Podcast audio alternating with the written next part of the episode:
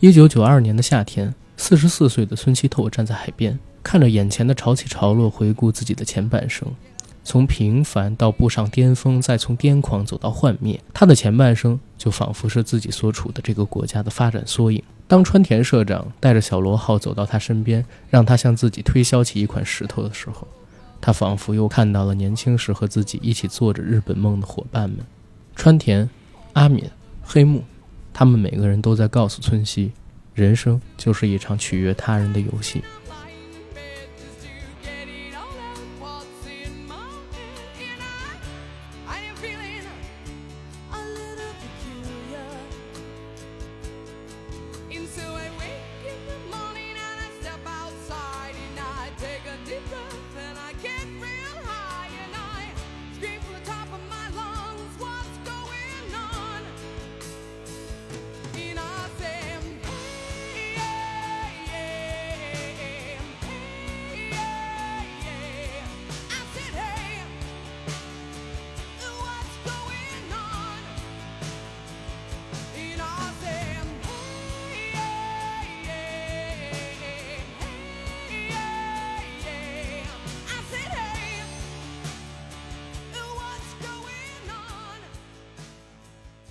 本节目由国酒品牌贝瑞甜心独家冠名播出。喝贝瑞甜心，做你的宝贝甜心。爱你哦，村西透。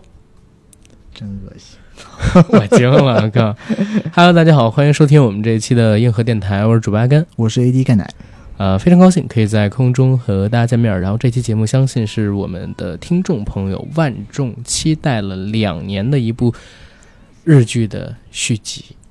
那全裸导演第二季破功了，你等我说完那是，然后你再说嘛，呃，无所谓，无所谓，反正是全裸导演第二季了啊。因为在二零一九年，我们硬核电台曾经制作过全裸导演第一季的节目，那一期节目呢，是我们硬核电台的第二百一十五期。如果大家还有没看过这部剧，然后想补看这部剧第一季的，欢迎先去听二百一十五期。我们今天大多数篇幅都会集中在第二季，嗯，对吧？没错。然后这期。怎么聊呢？现在是今时不同往日啊！关于这个播客电台这块的，限制好像比以前要多了。嗯，我觉得就本着这是一部传记电视剧，我们来聊人物传记片，讲的还是人物嘛？讲的还是人物。它其实讲的是一个民族、一个国家从巅峰走向破灭的那么一个故事了。日本九十年代初的兴衰史。对。上一部是八十年代的兴史，这一部是九十年代初的衰史啊！以小见大，以一般以窥全豹，用一张光碟去见证整个时代的变迁。那个时候还是录像带啊，录像带，哎呦，对，low 了，low 了，low 了！看我们现在连光碟都不用，用 U 盘，对，对吧？而且我们现在真正实现了当年村西透导演的夙愿、宏愿，可以说是。对。二十四小时无限量供应的限制级影片，对，只要你有网络，你就可以接触到这些片子。而且我觉得现在的发展是远远超出当年村西透导演他的想象。嗯，因为进入到一零年代移动互联时代之后，村西透导演可能惊人的发现，每个人都是自己的导演，每个人都是演员，都是自媒体。对，嗯。哎，自媒体怎么怪怪的？咱们也算是，但咱们也是把自己拨开了，对，然后给这个听众朋友们，我们就像是一本打开的书，open book，对，剖开了自己，把自己的心挖出来。所以我相信村一透导演，他到现在看到我们的生活，一定是非常震惊的，觉得自己当年太小儿科了，而且美国给他三百七十年的这种牢狱之灾啊，这种罪名太不人道了，嗯，对吧？还有法律吗？要是到现在的话，什么三百七十年的牢刑啊？美国应该奖励他，促进美日的这个商业互助发展。对，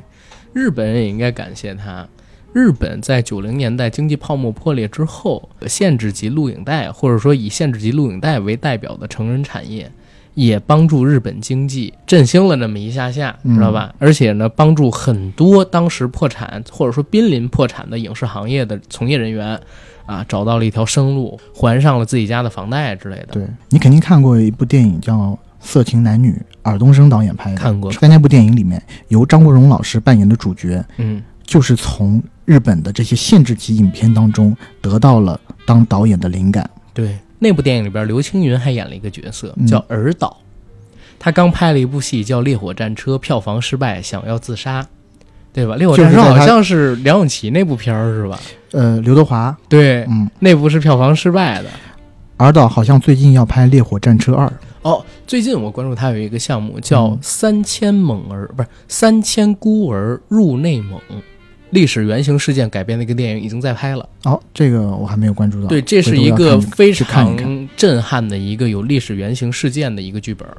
然后他现在正在拍摄，然后已经入组。哎，这这当然跟我们这期节目没什么太多关系了啊。啊说回这个全裸导演第二季，先说一观感吧，我自己觉得比第一季好看。在我的感觉里面，第一季它其实有点像赘婿，嗯就是一个爽片，主人公全程开挂，对，然后他从一开始是一个推销员，嗯一个非常失败的推销员，嗯然后因为某一些机缘巧合的事件，他一下子开了推销的这个挂。在他夺得销售冠军之后，嗯，他又接触到了限制级书刊这个领域，对，一下子他也开了挂。他是做一行牛逼一行，他就在限制级书刊这边做到了当时日本限制级书刊的帝王。帝王，等日本出台了一个新的限制令以后，限制到了他们的这个店的扩张，嗯，就是我指当时的那个书店的扩张以后，他又嗅到了新的商机，也是一个非常机缘巧合的事件，认识到了一个当时在呃酒店里面偷录房客交欢声音的这么一个小混混阿敏，对，他们俩成了好朋友，然后他无意中进入到了另外一个领域，就是限制级录像带的这么领域，然后啊从此踏上了他限制级帝王的生涯。对太多限制级的我我我先给大家介绍一下全裸导演这个戏的简单的背景。虽然我们是第二次做全裸导演的节目，但还是得说一下，因为毕竟有人可能没看过。嗯全裸导演呢是一部由乃飞投资在日本拍摄的日剧，有点像我们前两年很火爆的韩剧《王国》，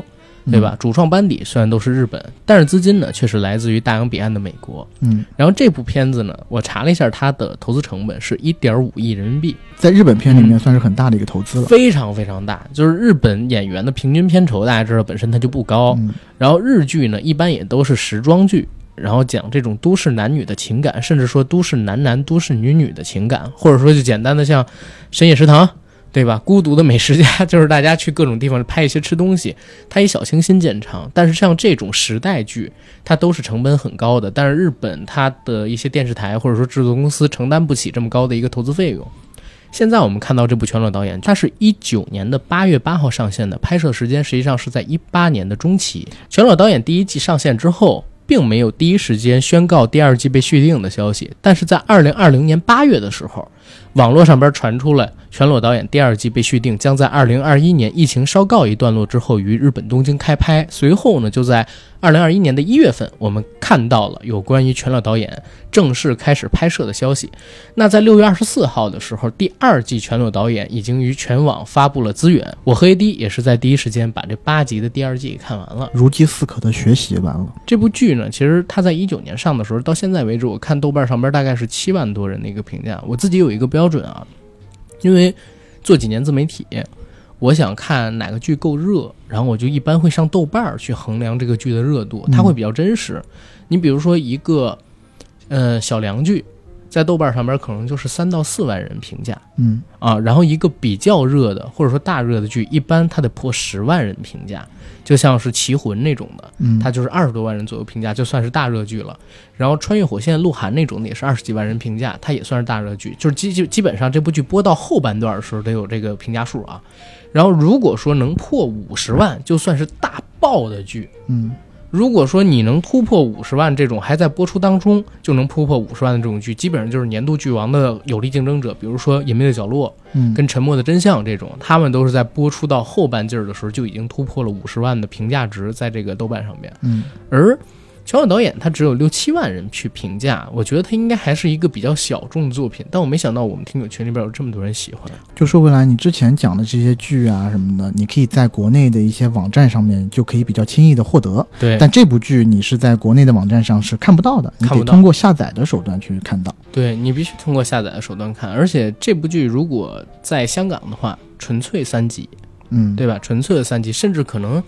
三集愿意引进的都没有。还是得通过这种流媒体，像奶飞这样的平台做这种十八岁的风格，然后才可以让人看得到。嗯啊，因为这部剧尺度确实是真的很大的。我们刚才提到全裸导演他这个故事是改编自同名原著，啊，《全裸导演村西透传》这部作品就是以嗯村西透本人为原型，讲了他在八九十年代的拍片生涯，他是怎么样成为一部现实级录影带导演，然后在这个拍摄电影的过程当中。开创了打真菌，嗯。啊，是吧？然后开创了这个这个这个叫什么呢？几个剧情模式，对，几个剧情模式，开创了几个姿势，什么寡妇类型啦，啊，火车便当啊，火车便当这是姿势，姿势，对。啊，然后这个学生类型啊，啊，等等等等的，就是他的学生类型跟别人学生类型还不一样，就他是指某一个特种类的学生，嗯，比如说什么学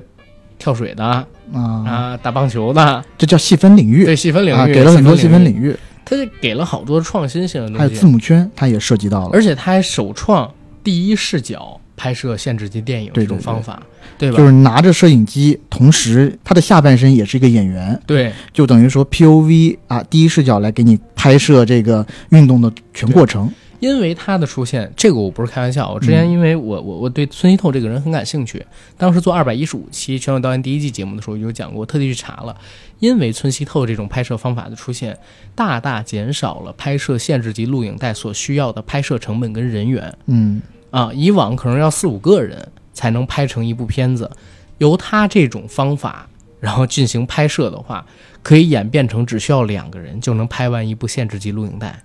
所以我在这里大胆的断言，嗯，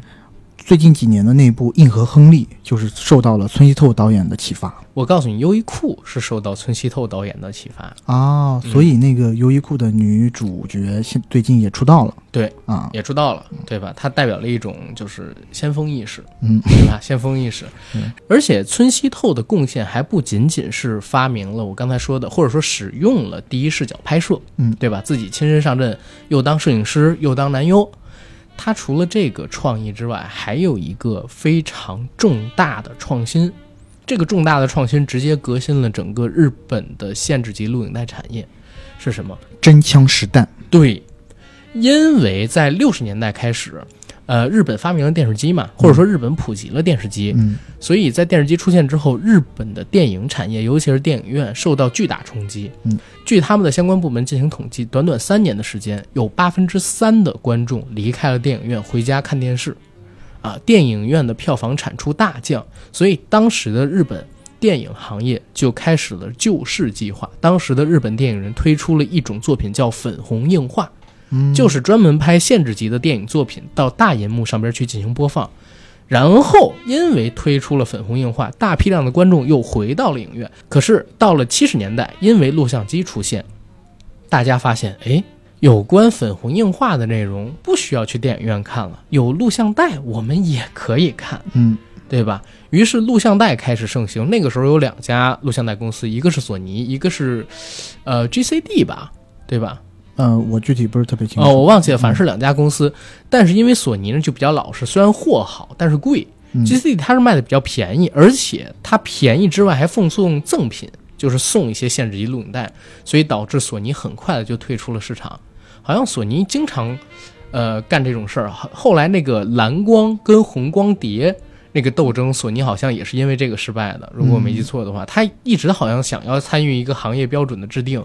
但是总是因为自己这个虽然品质好，但是价格高不够亲民，啊对，然后最后落下阵来。但当然现在也是非常大的一个公司了。然后因为录影带的这个出现，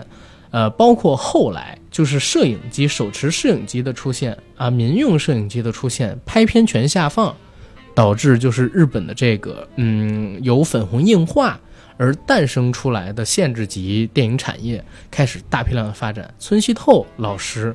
在这其中扮演的几个重要功能，第一个是开创了刚才我说的手持摄影，第二个就是打真菌。嗯因为之前很多的六十年代开始的那种粉红硬化，它还是借由各种剪辑的方式，对吧？然后回避开一些关键部位，呃，然后只是用一些呃镜头的剪辑手法，还有一些道具的辅助，让你觉得好像男女演员在做一些什么。嗯，但其实他并没有真的去做，或者说真的去拍男女演员发生那个事的全程。他其实是有一些保护措施的，对，包括八九十年代的香港三级片，也都是这样的。胶布，之前徐锦江老师拍过嗯很多这种，包括吴启华老师，对吧？拍过的一系列我们耳熟能详的，就是儿童时期的经典没看过。啊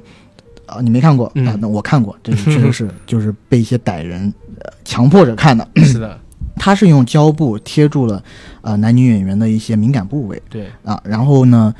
包括到最后的释放啊什么的，这其实都是用一些道具来做呈现的。对那我我这个我倒是很早就知道，要不然嗯插沙工是实现不了的。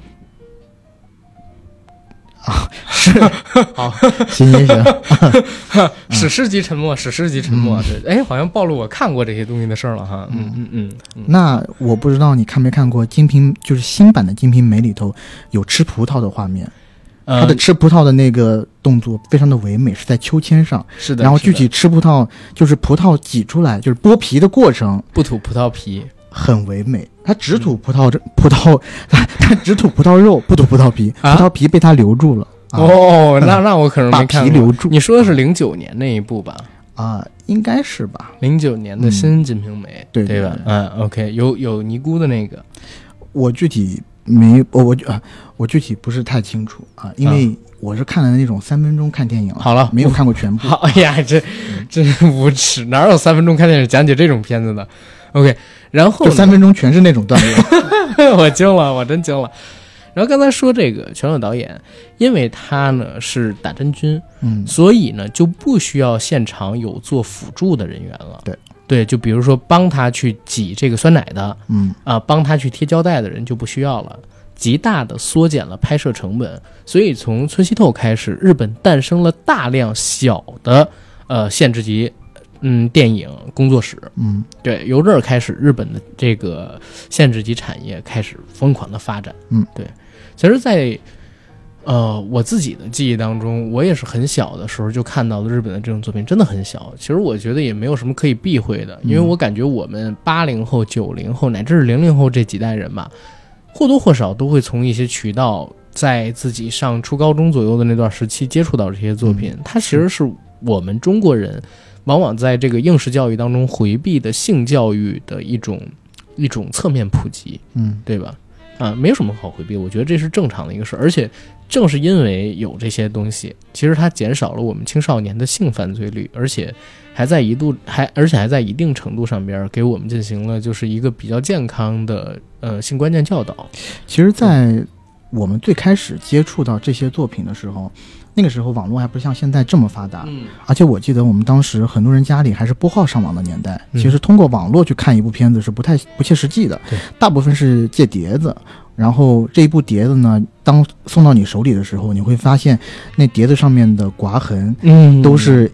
一代代传下来，这是等于说是传家之宝一样的东西。然后每拿到一一个碟子的时候，你会视如珍宝啊，偷摸藏着。然后趁一个夜深人静、夜黑风高的夜晚，嗯。神不知鬼不觉，家里一个人没有，你偷偷的放进 DVD 机，把声音调到最小，你看着 VCD 盒上的那一行字，然后你痴痴的看着 VCD 盒上的那一行字标题嗯“美妇人和七名痴汉”，然后等待着电视荧屏上出现的那一第一个画面，嗯。便是白雪公主与七个小矮人。哦，你吓我一大跳，啊。我以为是突然想起叮当的咚咚当当葫芦娃，叮当当咚咚当当本领大，啊，那也是，对吧？一也是。个美妇人对和那个是嗯。那个是中国翻拍版。啊，不是我们原创，美国人抄我们的吗？啊，那就调过来。啊，啊，那个是中国中国原创啊，中国美国人抄美国人抄，美国人盗取时间线之后抄了我们，是用洛基盗的，这我知道。是刚刚其实是说像啊，嗯，但我们就说我们现在嗯。回想我们当时去偷偷看这些呃作品的时候，而且拿着作作品就是真的像传家宝一样，一个个伙伴传来乐去的时候，是你现在回想起来是特别美好的回忆。对，其实那个时候是我们拥有的太少，所以我们在内卷，就拼命的去好好把握每一个东西，不像现在似的，我们拥有的东西太多了。而且当你去浏览一些作品的时候，你其实不会珍惜的把它看完。对，我记得最开始的时候，我还会坐在电视机前，老老实实的从第一秒看到最后一秒，字幕 rolling 结束啊，甚至有的时候 rolling 最后的时候会给你一个小的 bonus，嗯，就是一些呃下集预告或者说是新片预告。然后你一回头，叔叔就给了你一个 punch line 是吗？那那倒不会，我一我这方面做的倒是很好，啊肯定是夜深人静，或者甚至是我朋友家。啊，但是现在我们再去看这些作品的时候，没有这个耐性了，没有。快进键一直在燃烧，从你拥有，你就开始失去，知道吗？一直在只有你没拥有，拥一直在失去。对，嗯，只有你没有拥有的时候，你才不会失去，对。对吧？然后随着这个主角在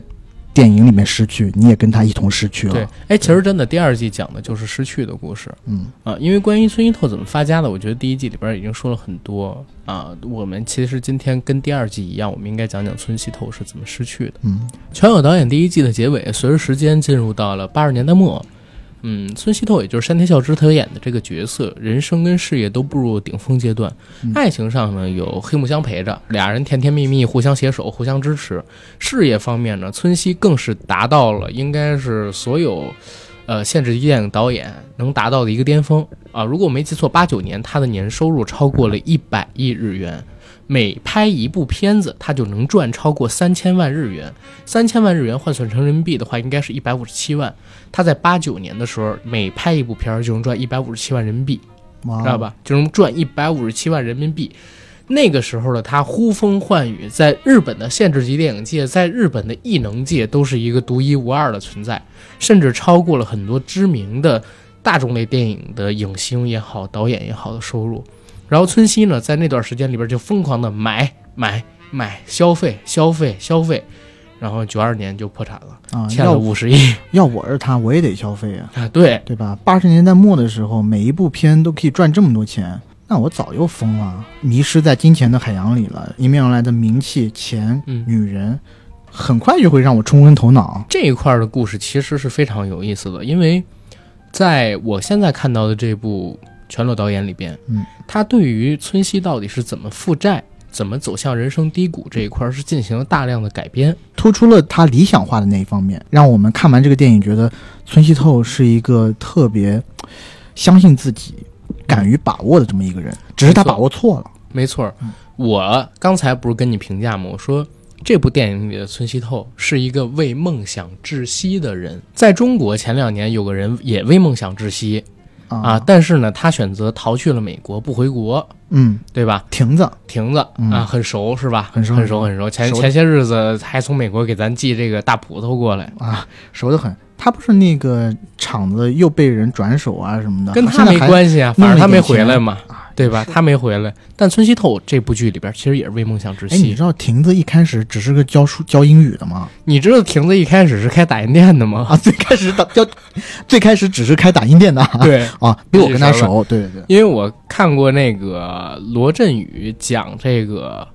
贾老亭子他的故事啊，啊，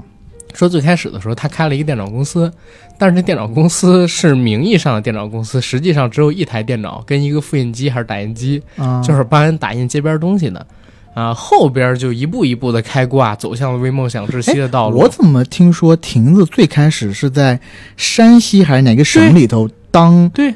就是教英语的那个这么一批的人对，他都干过，啊？那是都干过。教英语在前，还是到北京开打印店在前？他开打印店也是在山西，啊，也是在山西，是在山啊那这个就有点不太可考了京，他进入北京还是在靠靠后一点点的故事，这个就哦跟咱没太大关系了啊。嗯，然后村西透他反正都是追梦人，对，然后村西透他是为什么而窒息呢？他是为了一个要让全世界感受到什么是真正的性，真正的情爱，让情爱改变世界，让让限制级电影从天而降这样一个梦想而窒息的。嗯他怎么样实现这个梦想呢？其实就是在这部剧的第一集、第二集里边，事业走上巅峰的村西身旁多了很多呃巴结鬼，这些巴结鬼当中有一位是日本当地某一位银行的职员，这位嗯银行职员是村西透的客户经理。他最大的客户其实就是村西透，嗯他的很多收入来源就是通过向这个村西收中介费挣钱。嗯他卖给这个村西透一些房产啊、游艇啊，还有一些其他的东西，对吧？但是在剧情进入到一二，我觉得他有一个，嗯我觉得他有一个就是比较终极的目的，就是想让村西透去买一个他负担不起的东西，然后向这个银行借钱、借贷那个时候我感觉还没有，啊。但我看他有一句台词里面嗯讲的是这样，就是村西透给他打完电话以后，他向呃他银行的那些同僚嗯声称、啊。大家看吧，这个导演快要上钩了。对我要让他从我们这儿借最什么最高的贷款什么的。哦，对，然后这个银行经理在向村西推荐了大量的呃房产、游艇，村西都不上钩之后，他就选择给村西一个更大的梦想。嗯，这个梦想其实，在这一季的海报里面，其实已对经藏着谜底。嗯，因为这季这一季的，因为这一季的主海报是村西透裸着上身，只穿了一条内裤，然后头部戴着一顶宇航员的帽子，对，肩上扛着一个摄影机就是卫星电视了，啊，对吧？？俗称叫大锅，其实就是想让嗯村西购买一个卫星频道，对，借由这个卫星频道呢，可以在频道里边收费，做这种付费订阅。嗯然后把频道内容通过卫星发放到全世界各地，啊，完成村西一直梦想的用情色改变世界，让限制级电影从天而降这个理想。是，村西当一看到大锅，我们北京叫大锅啊，把这嗯东西、看到大锅的那一瞬间，立刻就知道这可能是自己梦寐以求、毕生所求的这么一个理想终极实现化的道具。嗯就像是小叮当看到了铜锣烧，就像是这个小当家看到了那叫什么呢？妈妈做的麻婆豆腐一样，就像是你看到了生发水，呃，就像你看到降乳牦牛鞭一样啊，嗯不可自拔了，嗯对吧？不可自拔了，就冲上去了。不但是买了这个中介他推荐来的所有的产品，还让这个中介去帮自己勾连当地的财阀，就是掌管卫星频道资源、发映权的、播放权的这样一个企业公司的领导，啊对吧？但他最开始要买这个银行中介给他推荐的这些呃房房产也好，还有名车也好，他的原因是因为他第一次去见那个拥有着这个卫星转播权的这个人的时候，啊。他受到了极大的漠视和被凌辱。无视了，对他觉得受到了侮辱，然后他就跟那个银行职员说，这些东西我都会买，对，但是唯一有一个条件，对。就是你要帮我去沟通好，对。我这个购买卫星转播权的这个事宜。你要全身心的投入到这件事儿里边去，嗯其他的事儿东西我都买。他当时就这么说的，嗯然后在这上面花了好多钱。这个其实是一个有意思的地方，因为真实的历史里边，村西透确实有购买卫星电视、卫星频道这么一个计划跟打算，也有这么一梦想，但这并不是花费他最多钱的事儿。真实世界里边，村西透是怎么破产的？就是因为大量的购置了房产。然后九零年代的时候，日本经济泡沫破裂，东京的房价暴跌，直接跌去七成。他在八九年、九零年顶峰时期买的很多的房产，最后是跳楼价折半了。嗯，然后他哪怕卖出去都不足以还银行的贷款，所以不但是花光了他所有的积蓄，还倒欠了银行五十亿。因为倒欠了五十亿，他的公司被冻结了，就有点像前几年罗永浩那样啊。罗永浩当时不是也是属于欠钱嘛，然后他呢上了这个老赖。他呢上了征信名单，成了老赖，但是罗永浩一直对外沟通说：“哎，你们别让我成老赖，我还。”嗯，但是我成了老赖，我很多东西受限制，我就没办法给你们挣钱去还了，所以很多公司现就选择给罗永浩时间，先不起诉他，等他还，对吧？对。但是日本不是这样，日本当年的那些银行虽然知道村西透可能还能拍片挣钱，但是还是选择先冻结了他的财产，然后变卖了他的公司，还有他公司里边所有的这种资产。然后导致村西透他资源也没了，设备也没了，钱也没了，员工也没了，道歉这么多钱，众叛亲离，一蹶不振，最后走向人生低谷，想翻身都不行。其实当时如果日本的银行选择像我们今年像现在国内的这些企业家，就是所以还说中中国人情味足嘛，中国这些企业家懂得对待老罗这样，对嗯村西透还有救的。是对，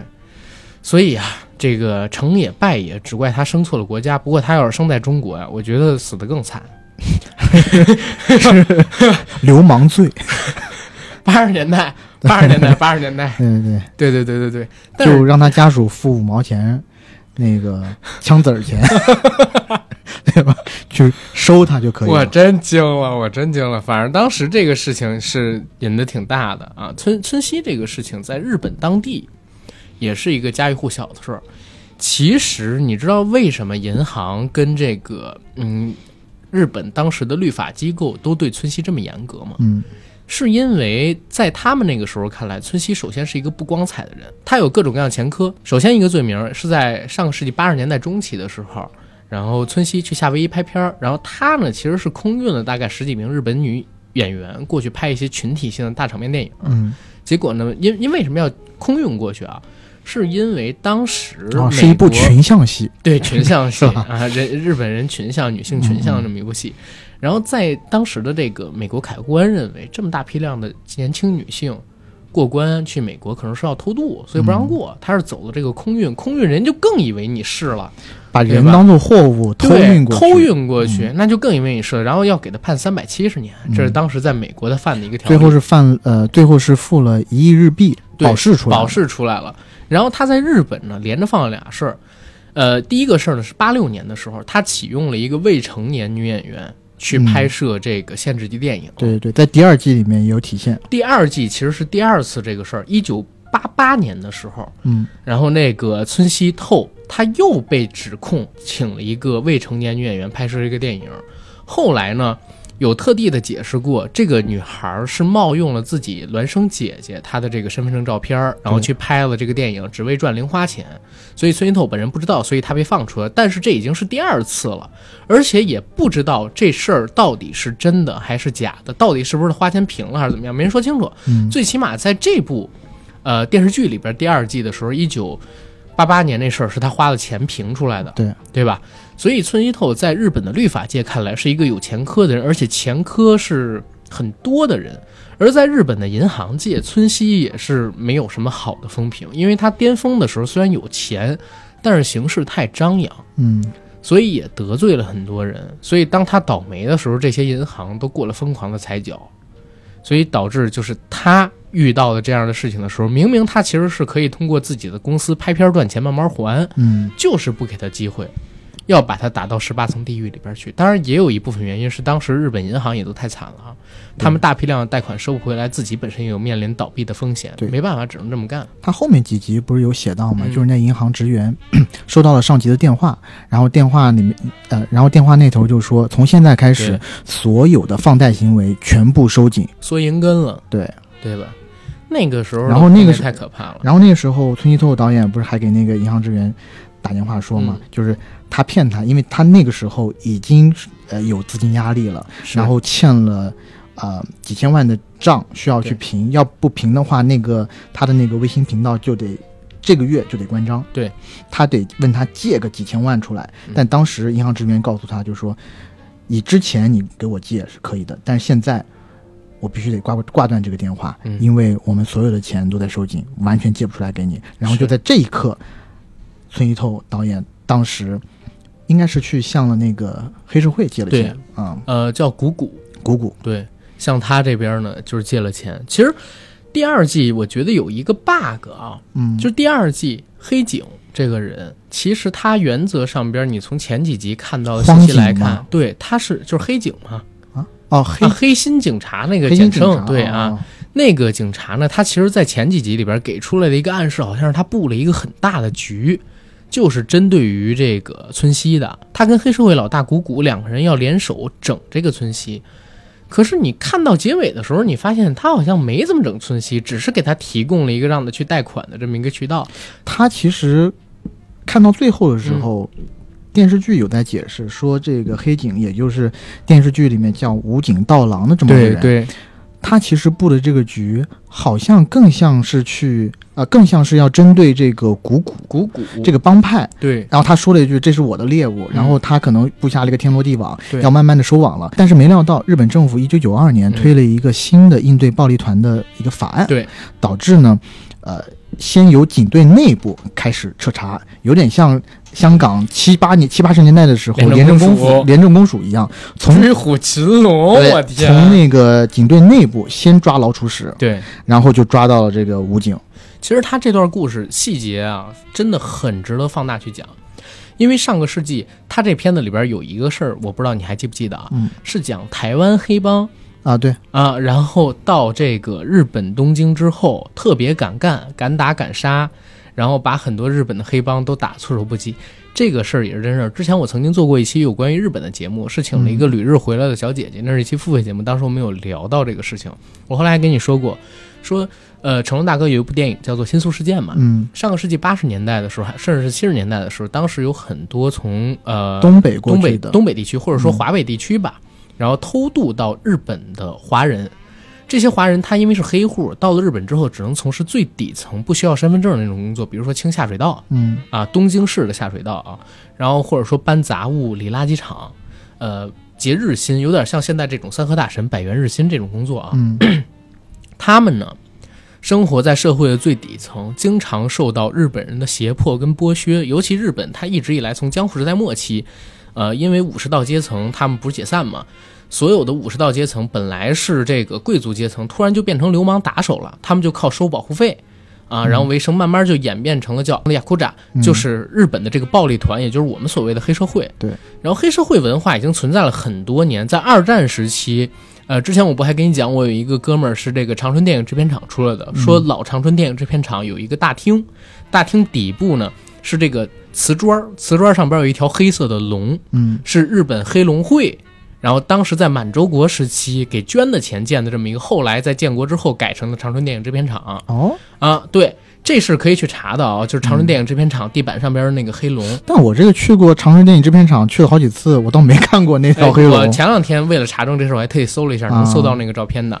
然后呢，说到啥，就是到了八十年代的时候，黑帮还是一直在，而且很有传承。嗯那作为一个新兴势力，一个底层人群，就经常被黑社会欺压。那中国人就抱团了，在海外的华人很抱团的。别管你是中国大陆的，还是中国香港，还是中国台湾的，你到了大，你到了海外，尤其是到了日本，你就非常抱团，因为他还是侵略者嘛，对吧？曾经侵略过我们国家，到了那儿之后，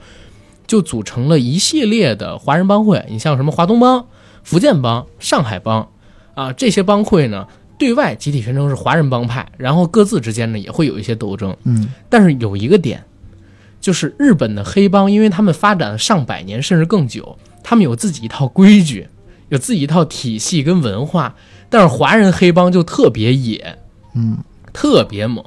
动不动就是拿刀拿枪，然后跟人火并，而且就是手法极其凶残。啊，干就完了。对，而且他们不像日本黑帮那样，黑你看到那个片子里边不是讲，就是阿敏剁了一个小手指，对，点一亿日元，剁手指这个事情在日本的黑帮里边是一个非常重的一个刑罚，因为它相当于，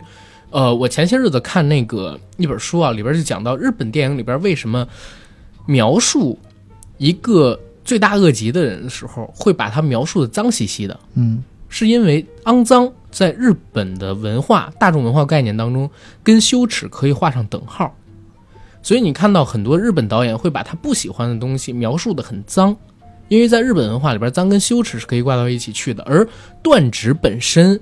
也是一个肮脏跟羞耻的事儿，因为这是一个离不开的一辈子的记号。只要人看到你这件事情，就知道哦，你之前做的这么一个事情。所以断指在日本就可以说是一个非常重的对自我的惩罚，可以和过去一笔勾销。你比如说，你杀错了人，或者说曾经背叛过老大，有时候你断了指，甚至就可以解决这个问题。所以他那个断指解决了一亿日元，但之前像上海青帮什么的，嗯不是也靠断指来解决问题吗？跟日本那不太一样。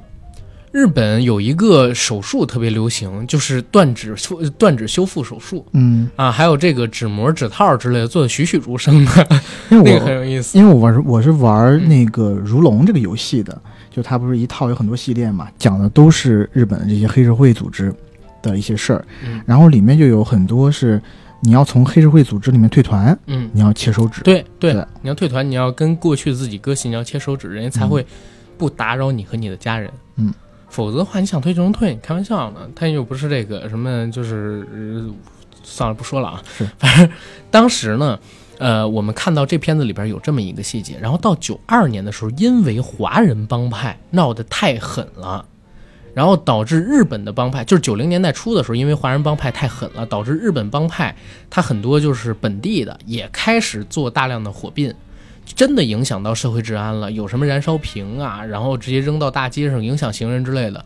日本政府就在九二年的时候推出了第一个系统性的叫做暴力团对策法案。暴力团指的就是日本的黑社会，针对于日本黑社会的第一个系统性法案。所以九二年之后，日本的黑社会其实是消耗了很大一批，之后又重新订立规矩，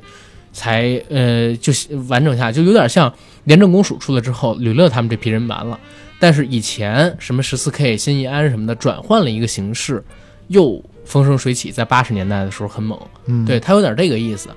然后这是日本的一个，就是这部剧里边隐含的一个日本的历史变革。然后在我们看到的其他细节里边，也有其他的一些历史性的大事件。你比如说，像你刚才提到的这个银行缩紧银根，嗯，也是在这儿的。因为房地产泡沫的问题，房产大批大批的贬值，很多人选择卖掉房产，然后还银行钱。嗯，你卖掉房产总得有人接吧，对吧？你卖房产的时候有人接，也不是那么多人能拿出全款来的，他也要选择去贷款，就导致银行收不回钱的时候，还有人向不断的向你去贷款。开始银行没回摸过来这味儿，但当他回摸过来的时候，他就直接断掉了所有的放贷，然后一旦断掉放贷，之前卖房的人卖不出去，只能更降低自己房产的价格，就形成了一个更加恶性的循环，嗯，导致在很短的时间里边，日本的房产价格是跌去了七成。这个就是当时的一个，呃，它它的小细节，但是在大历史的背景里边是一个重大变故的这么一个呃展示吧。嗯，然后还有一个我印象比较深的片子里边的一个小细节啊，是说，呃呃，片子里啊，咱咱咱刚才不是聊这个片子里边，我觉得有 bug 的地方吗？嗯还有一个 bug 是在第一季的时候，结尾，呃，其实谷谷黑帮老大他是收留了阿敏。是想靠阿敏去找这个村西的麻烦，但是在第二部里边，他一直没有通过阿敏去找村西的麻烦，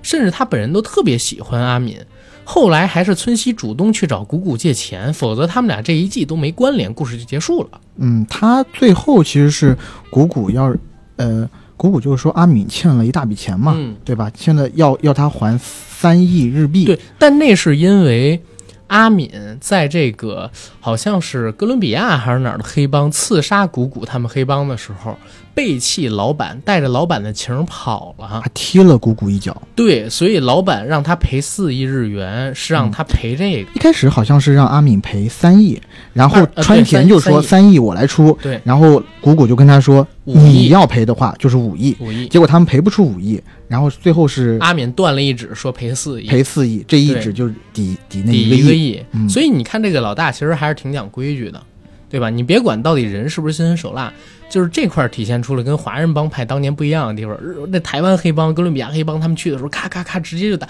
一点招呼都不打。对，因为大部分的这个日本黑帮他是不能杀人的，他可以打人，但杀人是个很严重的罪。对杀日本黑帮杀人了也得去坐牢。对，在我玩那个如龙那个游戏的时候。所有的主角去坐牢，都是因为顶替别人去做了这个杀人的案子。啊啊、杀人在日本黑帮里面是个非常严重的不到万不得已不杀人。要杀人的时候，呃，反正是在那游戏里面了，都是由就是坐馆的大佬，嗯，说，哎，现在有个事儿，对面有个仇家，我们现在需要出一个人自愿的杀人，但是你杀人了，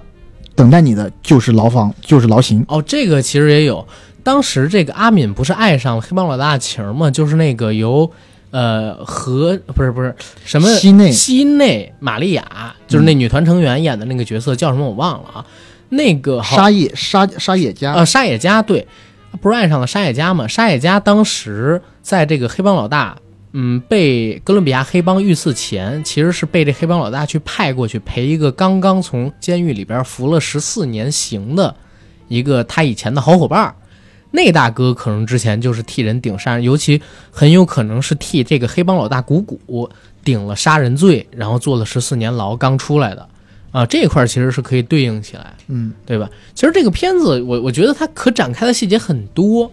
第二季如果能做十二集的话，可能会更好看一点，做八集还是有点太短了。前四集还是个爽片，就说这个村西透一步步开挂，还是一路很顺畅的。对，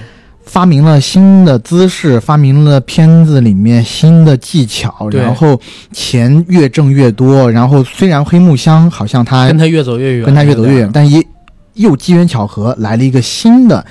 嗯，非常漂亮的这么一个女主演，对叫乃木真理子。真理子，这是他，这是村西透，他这个现实生活中的日本的，就是原型人物村西透，他的真老婆，就是他以前的御用女主角。他跟那个黑木香分手之后，就和他在一起，甚至破产之后也跟他结婚了。啊这个剧子，这这个剧到最后，他也和乃木最后走在一起，还生了一个小孩。对，对，然后乃木真理子就是因为川田嗯，在这个路上偶然间碰到了这个女生，然后从川田的眼里就发现，哎，这个女生有大有可塑之才，对，就给了他硬塞给了他一本他觉得应该也是当时呃限制级影片当中的神作，叫《我爱字母圈儿》，对对吧？对对对我爱字母圈。然后他看了这个以后，竟然就对村西透这个导演一见倾心，然后他的愿望就是他的第一部电影、第一部出道作嗯要由村西透导演来导。我爱字母圈那部录像带，其实是日本录像带时期的一个神作来的，销量神作来的。因为我我刚才不是说在那之前，其实大多数电影是靠演技的嘛，嗯对吧？他们靠演技是啥？因为他并不是打真菌，嗯女演员跟男演员都是靠表演，然后去模拟当时的那个场景。但我爱字母圈，他当时如果有看过第一季的话，你会发现，首先黑木香她是一个当时的性解放运动的发起人一样类型的一个嗯女性英雄，在日本当地，所以她才能走出可能说录像带这么一个市场，然后走向大众视野的综艺舞台。我觉得他如果放到现在的话，有也有一点女权的他就是啊，表现。性解放嘛，啊，包括说，其实很多女性现在都要刮腋毛啦什么的，对对但这些在黑木香看来，其实就不值得一提。对。腋毛为什么要刮，对吧？我她八十年代的时候我就是要展现给别人看。对对，而且在那个我爱字母圈那个戏，其实我后来我还去搜过我爱字母圈，啊。因为这个戏火的时候我去看，虽然就是很渣啊什么乱七八糟，而且我觉得真的挺扯的，啊，古早，对，很太有一种真的没劲那个东西，淳朴的古早味。对，呃，对，就有点像当年看了那个呃国产零零七之后，嗯然后在那个豆瓣上边不是有人找到那个片子原片是什么了吗？啊就是那个七哥刮骨取蛋。啊，是吧？聚精会神看现实级录影带，刮骨取蛋，然后看的那个片子，它全名叫什么？后来有人提供下载，我特意看，我什么破东西，根本看不下去。然后当时我感觉那个《我爱字母圈》它为什么能火？第一个是它挺搞笑的，嗯知道吗？它那里边有好多搞笑的情节。第二一个呢，就是那个女主有反过来虐男主的情节，那在当年可能八十年代的日本，可能还是一个非常先锋的作品。它是第一部突破十亿日元就是销售额的这么一部录影带，就是这个、这个领域的录影带啊。在之后达到这个数字的，好像是饭岛爱。哦，嗯，饭岛爱后来达到了这个数字，然后再之后我不知道还有没有哪个女艺人单一作品达到这个销量了，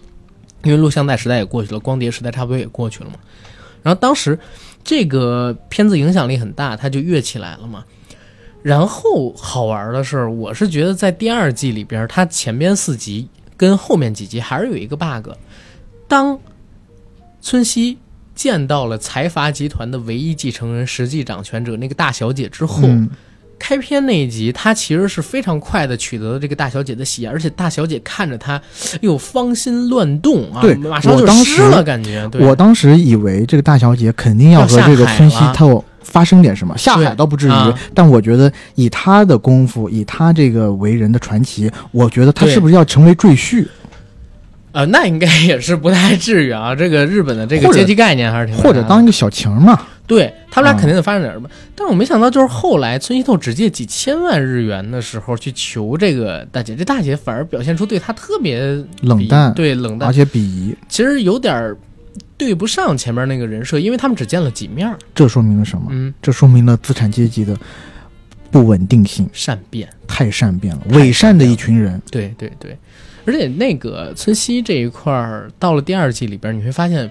因为因为原著它就是这样的啊，嗯真正的现实中的村西透，他也是七二年就破产了，欠了五十亿。九二年，九二年。啊，对，因为现实中的村西透他也是九二年就破产了，然后欠了五十亿日元，然后因为刚才我说的种种原因，他生活就一蹶不振嘛，只能呃被动申请破产之后，靠着比较低廉的这种就是扣完了还银行钱之后的收入去活着养家，然后就做搞笑艺人、做小丑这样的工作。在这部片子里边，其实我看到结尾的时候。呃，你会发现，就是因为在第一、二集的时候，他和以前蓝宝石影业的社长，就是第一部里边和他一起创立了，对，一起创立蓝宝石影业的川田社长啊，阿敏啊，然后田村啊，那个橄榄球，他们不都是三田村啊？三田村他们不都是那个什么，就是分开了嘛，对吧？因为理念不合也好，分赃不均也好，还是最后。呃，自己破产了之后没办法照顾他们也好，都分开了。但是到结尾的时候，川田社长又遇到了村西，非常落魄的村西。那个时候，川田社长已经重新组建了蓝宝石影业，在拍片了。然后他跟村西去交流，跟村西说：“阿敏，呃，为了让村西免还谷谷黑社会那部分钱，把谷谷社长给刺杀了。”当然。阿敏除了为了村西，更多我觉得也是为了那个沙野家这个角色。但其实村西和川田社长俩人对于沙野家的存在，跟沙野家还有谷谷还有阿敏之间的那个关系，其实知道的不是那么清楚的。川田是知道的，知道一些。对啊，对，知道一些，但是他并不知道，因为阿敏当时被这个呃谷谷的人给抓走了之后，对吧？然后其实沙野家就已经回到那边去了。嗯，再之后他把。呃，那叫什么？他把阿敏用四亿日元保出了，跟自己一起重开蓝宝石影业的时候，沙野家就一直留在那个谷谷那边了，相当于断交。他后边是他是不知道的。对。但是阿敏最后去杀谷谷社长，其实一方面是为了帮助村西，一方面也是为了帮这个沙野家获得自由。对对吧？但是最后沙野家那个表现让我也挺失望的，因为当他杀杀了那个谷谷社长以后，然后谷谷社长那些手下都过来去反杀阿敏，阿敏在对最后关头被人刺着的时候，他最后的一眼是望向了沙野家，但沙野家抗他的时候，眼神里面只有惊慌，只有惊慌，一点爱意都没有，而且仓皇而逃。这个我觉得太正常了，沙野家根本就没有爱过阿敏。嗯，在这部戏里边，反正我觉得他从来没有爱过阿敏，他只是觉得阿敏给了他依靠而已。在某些时刻，你比如说，他第一个时刻是在这个阿敏保护他的时候，送他回家的时候，嗯，第二个时刻呢是在阿敏在这个哥伦比亚黑帮刺杀谷谷的时候，然后把他一起带着逃出来。包括他后来照顾阿敏，说总不能见死不救吧？你受伤怎么怎么样？还有他妈妈过来向沙野家追债的时候，对。其实也不追债，就是要钱啊。然后阿敏自告奋勇的去挡住了他妈妈，阻挡他妈。这些我觉得沙野家都会感激阿敏，有感激，但这真不是爱。我感觉就是沙野家这个人，因为他已经快没有灵魂了。嗯，什么叫没有灵魂？就是他已经被摧残的太严重了。因为自己这个母亲原生家庭，然后沦为黑帮的玩物，靠出卖自己的身体去帮母亲还赌资。他的母亲还在不断的赌博，甚至是吸毒，在这个黑帮里边备受控制。然后他自己就过去很长时间里边一直作为一个玩物的状态，已经失去灵魂了。他很难爱上一个男人，对吧？我甚至感觉他就是不会再爱人了，对吧？所以阿敏这个事儿是在这儿，但是我看到后来就是，呃，川田社长去见这个村西的时候，跟他聊到阿敏已经死去，然后拿出当年，呃，当年黑木香拍《我爱字母圈》那部电影里边吹的小螺号，小螺号滴滴滴吹，当时吹响这个的时候，我其实真的以为他们是不是要改变人物的最终走向，因为这毕竟是个剧嘛，第一部还挺励志的。我说这一个大团圆结局，然后原来的原班人马再重组在一起，对。重返原来的光辉，哪怕不是重返光辉，就是村西透能去跟着川田重新拍片儿，嗯，都可以。但是他其实没有，他只是给了一个美好的一个幻想，嗯，好像要往那边走，但最后真实的结局，对，真实的结局还是川田他们在拍片儿，村西做了搞笑艺人，等等等等的，然后做小丑嘛，吹纸嘛，然后每一部。都在引人发笑，靠这个去挣钱养家嘛。然后村西喊出的那部著名的话，其实他一九年的时候在接受中国媒体采访的时候还重说的那句话，说想死的时候请拼命的往下看，最底层你还能看见我，我还在拼命活着。嗯，你有什么资格去死？对，这句话我觉得讲的挺励志，非常励志，非常励志。但是第二部因为第一部里边把村西就已经是，其实我在看这部戏的时候，我想到了两个片子，嗯。一个是《华尔街之狼》，嗯。一个呢是《八面煞星》，嗯，对吧？这几个角色其实都有相像的地方，而且故事情节也有相像的地方。都是在中段的时候达到了人生的顶点，然后最后又走向幻灭，对，被欲望回到了原点对对对。的感觉，但是最惨的其实还是村西了，对吧？啊那我觉得八面煞星那个主角都死了还不惨吗？但八面煞星死的时候，他还在人生的巅峰状态。你让他，你让你让托尼蒙大拿嗯去过一过这个村西日后的生活，他宁愿死。我觉得按他那性格，，哎那这个就是理念的不同了，啊就是好死不如赖活着。哦你是这个想法对，我觉得啊，乔丹贝尔福特那肯定是过得最好的，因为前些年前就前两年，美国政府还查出了乔丹贝尔福特在其他地方藏着大量资产呢。嗯知道吗？他一直说自己破产了，然后这个申请什么成老赖，然后慢慢的还钱，然后大吃大喝的。后来让美国政府发现他在多地藏有私钱，操啊！在在这几个人里边，肯定他，但都是被欲望吞噬的故事。他一步步走上巅峰，一步步野心膨胀，然后走向自负，跟身边一个又一个人的决裂。而且这部片子，因为第一部把村西这个人设定成了一个观众缘很好，大家都喜欢，然后觉得他很自信，而且有极强的演说跟销售天赋的这么一个人。你嗯看到他，你会觉得这人没有事儿干不成，他太自信了，而且他太有人格魅力了。这部里边就是在击垮或者说瓦解村西人格魅力的这么一个过程。嗯最直观的地方，我先不说其他，就是最后一集的时候，在川田跟村西的对话里边就说：“你太自信了，你太有人格魅力了，导致所有的人都心甘情愿地跟随你，都相信你说的那些不切实际的梦想，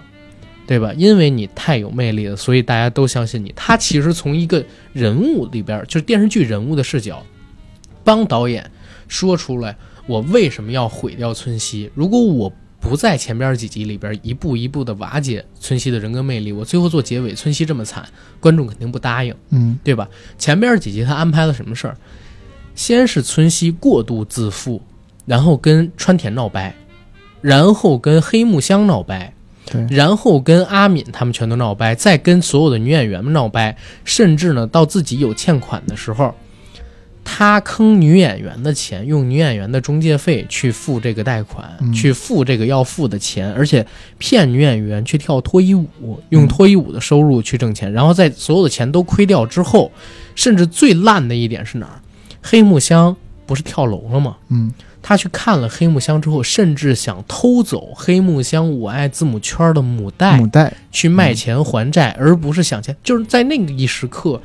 整个村西透的人设是全全部被打碎掉的。对，就是大家再怎么喜爱他，我相信看到那儿也喜爱不起来了。就是导演必须要这么做，否则的话不行的。对，因为他在当时的一个处境底下，嗯其实他已经失掉了所有的希望，然后他也失掉了所有做人应有的体面。对，他当时想要做的就是要维持住他的那个梦想，维持住他的这个所谓呃卫星发射柴的呃维持住这个卫星发射台的运作。嗯啊但是事与愿违，然后天有不测风云，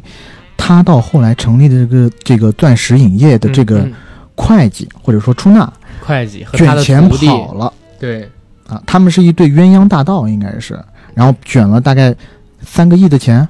两亿五千万日日币吧，应该是，因为他们两亿五千万两亿五千万，他们刚好整还有整齐齐的一部宾利车，对拿走了这个两亿五千万以，呃就是他们经用各种各样的方法嗯筹到了这两亿五千万以后，对，等到他们要去付款的时候，发现哎，连车带人一起都不见了。村西因为大手大脚惯了，他和川田闹掰之后，花了二十亿日元买到了卫星频道的播放权。这二十亿日元里边还有一亿是捐赠，十九亿是购买，对对吧？然后花了这二十亿之后，他没有想到的是什么？原来哦，一个卫星频道每个月要花两点五亿日元去进行维护设备的支出等等等等的。然后他拍片儿还得发工资，呃，还有设备、场地的租赁费用、摄影棚等等等等的，包括就是录制成，就是印刷成这个录影带也要花钱。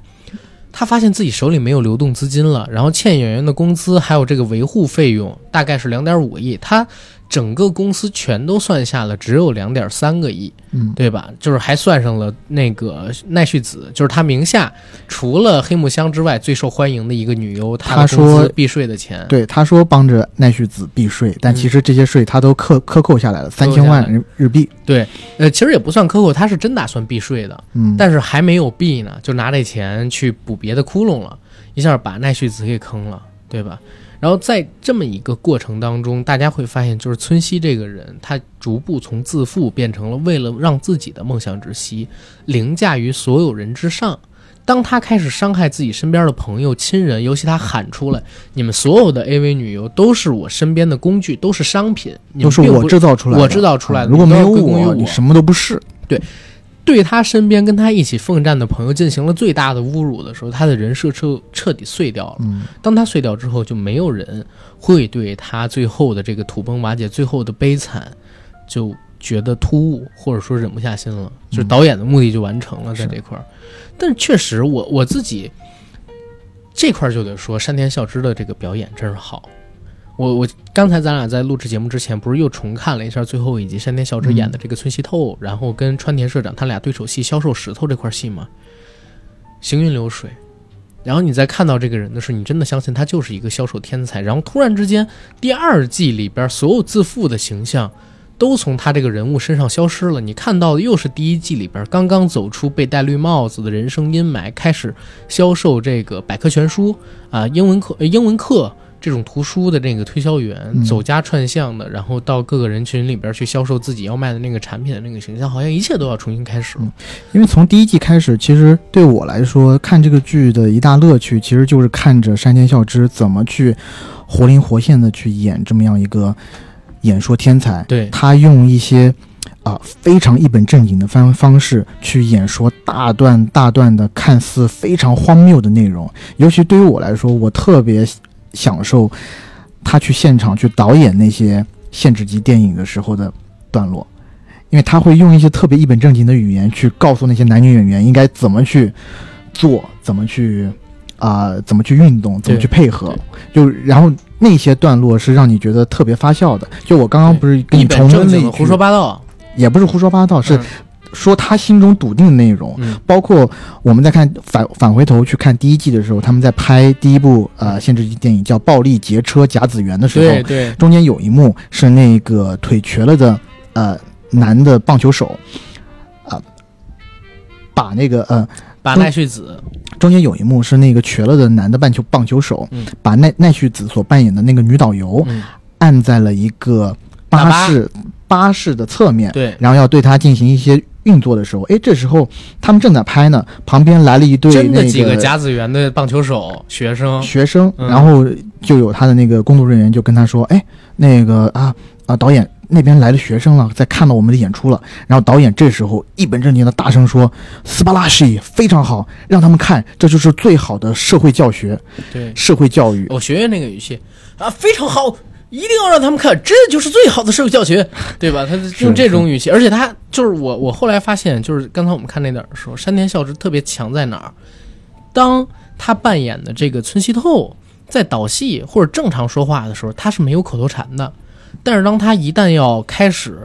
呃，向别人推销什么，向别人洗脑什么的时候，他就加一口头禅，说着说着，哎，说着说着，哎，拿拿拿，嗯，对吧？他每隔一句就会有这么一个，每隔一句就会有这么一个。他这种演技上边的切换跟表达台词上边这种口头禅的加，你就更能让人感觉到这个人物的表演是让人信服的。可能现实当中是有这么一个人，每当他要蛊惑人心的时候，他就会加上这样的口头禅。他会换上另外一个角色。对，啊，就这样的演员真的是非常厉害。嗯，不愧是我童年的秦泽多摩雄。秦泽多摩雄那时候还是非常帅的，现在已经是油腻的不行了。对对对，他演的这个角色，但是也是为了符合真实历史上边那个孙熙透嘛。你会发现他们俩演员这部戏里边，经过山田孝之刻意增肥之后，真的是非常像了，嗯，对吧？然后这时候，我觉得我们可以去聊一下这个故事的几条故事线，因为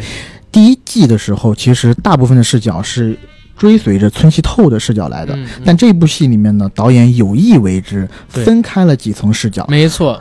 尤其是以村西透和川田社长分道扬镳之后，他就分开了。比如说，有一条线就是追随着川田社长对。川田社长，还有一条线呢，就是追随着这个阿敏，嗯，包括哦黑幕就没有，就是主要就是这三条线。对其实是三兄弟了，他们是最早组成蓝宝石影业，帮着黑岛国呃对，岛国合伙人，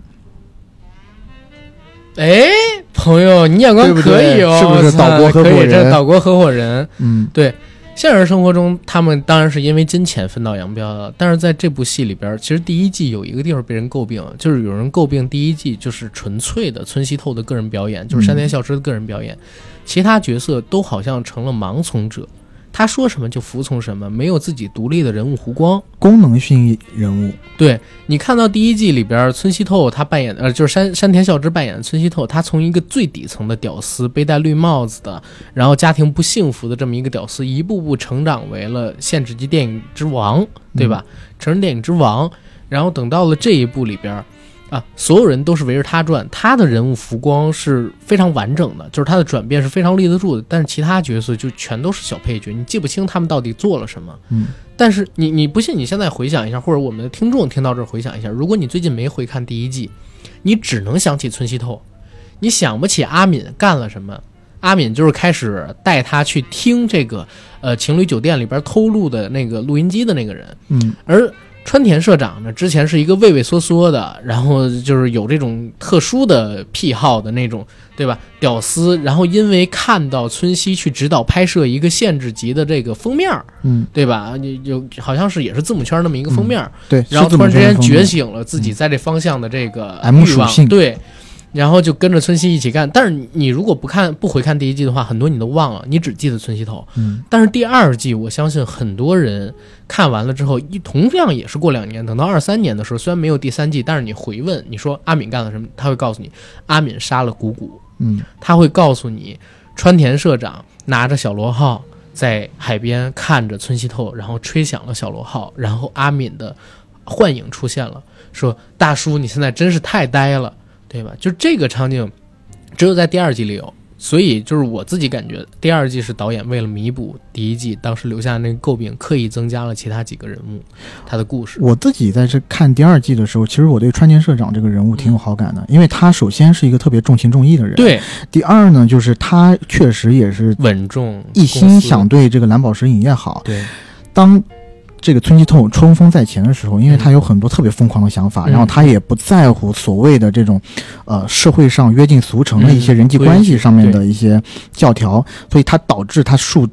他树敌了太多。然后，当所有一切需要一个人来善后，需要一个人来帮他擦屁股的时候，这个人就是川田社长。当村西透和这个电电视节目制作人大吵一架，扬长而去的时候，嗯是川田社长跪在地上。对那个节目制作人赔礼道歉，然后当村西透扬言要花几十亿日元去买这个卫星电视的时候，是川田社长第一个告诉他站出了反对，你不能这样一意孤行，你想你做你要你决定要做这件事的时候，呃，你决定要做这件事的时候，你有问过我吗？你有问过在场所有的蓝宝石影业的工作人员吗？对你有把他们的未来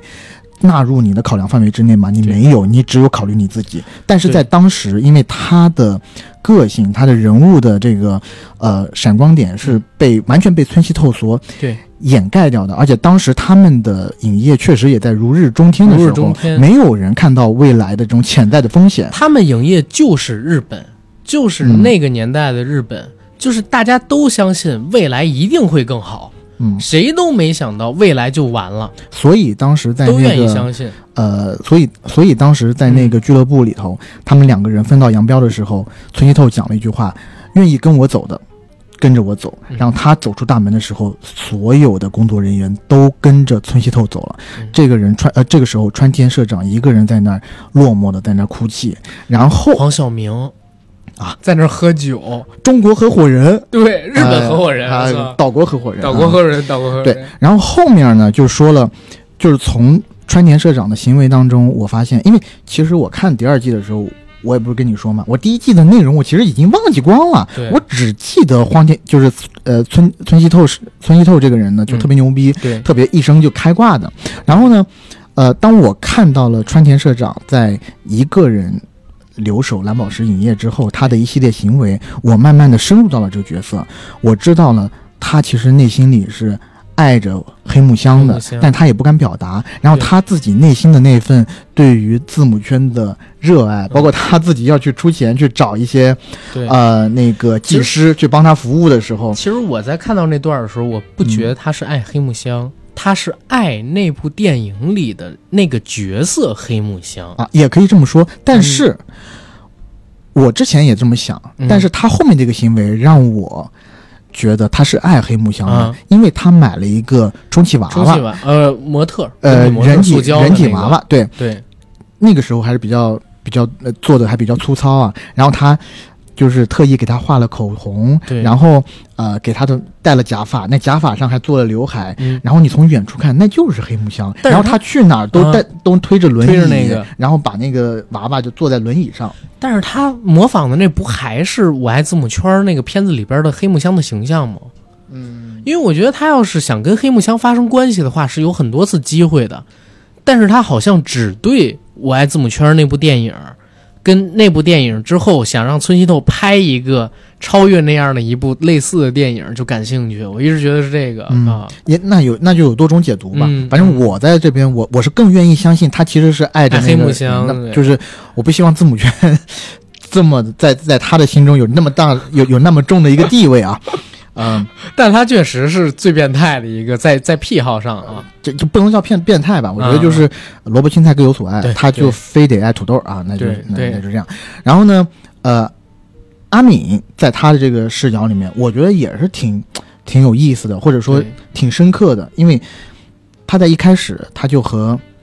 川田和村西透是没有交往的。当川田和村西透都过着纸醉金迷的生活的时候，阿敏一个人还是过着刀口舔血，然后是一个社会底层的黑社会打手而。且他其实并不愿意过这样的日子，他也嗯做不好黑社会。在几个小的细节当中，就是嗯当他从电视机里面听到了村西透的采访，或者说看到了村西透他们的事业慢慢攀高的时候，包括谷谷老大嗯，都暗示他说：“哎，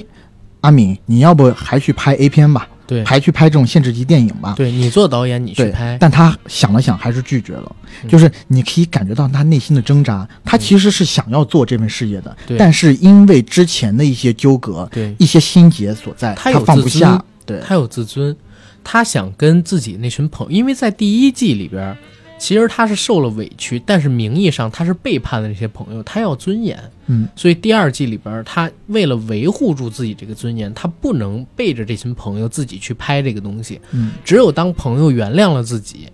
他才能做这个事，这也是日本民族一贯的那个叫什么呢？不愿意麻烦别人，嗯，嗯对吧？？特别自在乎自己在别人眼中到底是一个什么样的形象，这样一个特别扭曲的这样一个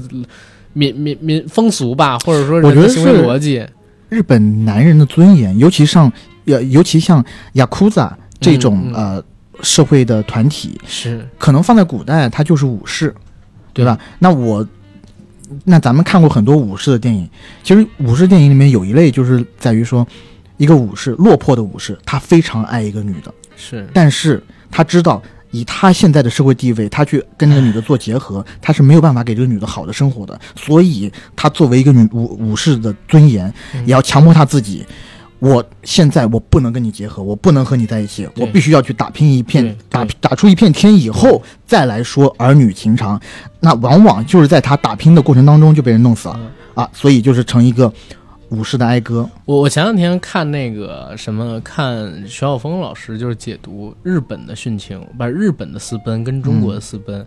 他说中国人如果是男女恋奸情热，或者说是真情爆发，一般会选择私奔到一个很遥远的地方。嗯但是日本如果是恋奸情热，或者说是真情爆发，双往往是方殉情，对，就会选择殉情跳崖。没办法，因为日本太小了，你躲不到别的地方去，就是嗯地域大小决定了民族的思维逻辑。日本它就是这么一个思维逻辑。我觉得它是有一定的死亡崇拜的这种对，呃观念在的。可能在他们的这个崇拜的观念里边，死掉之后，不但是生前的这些羞愧、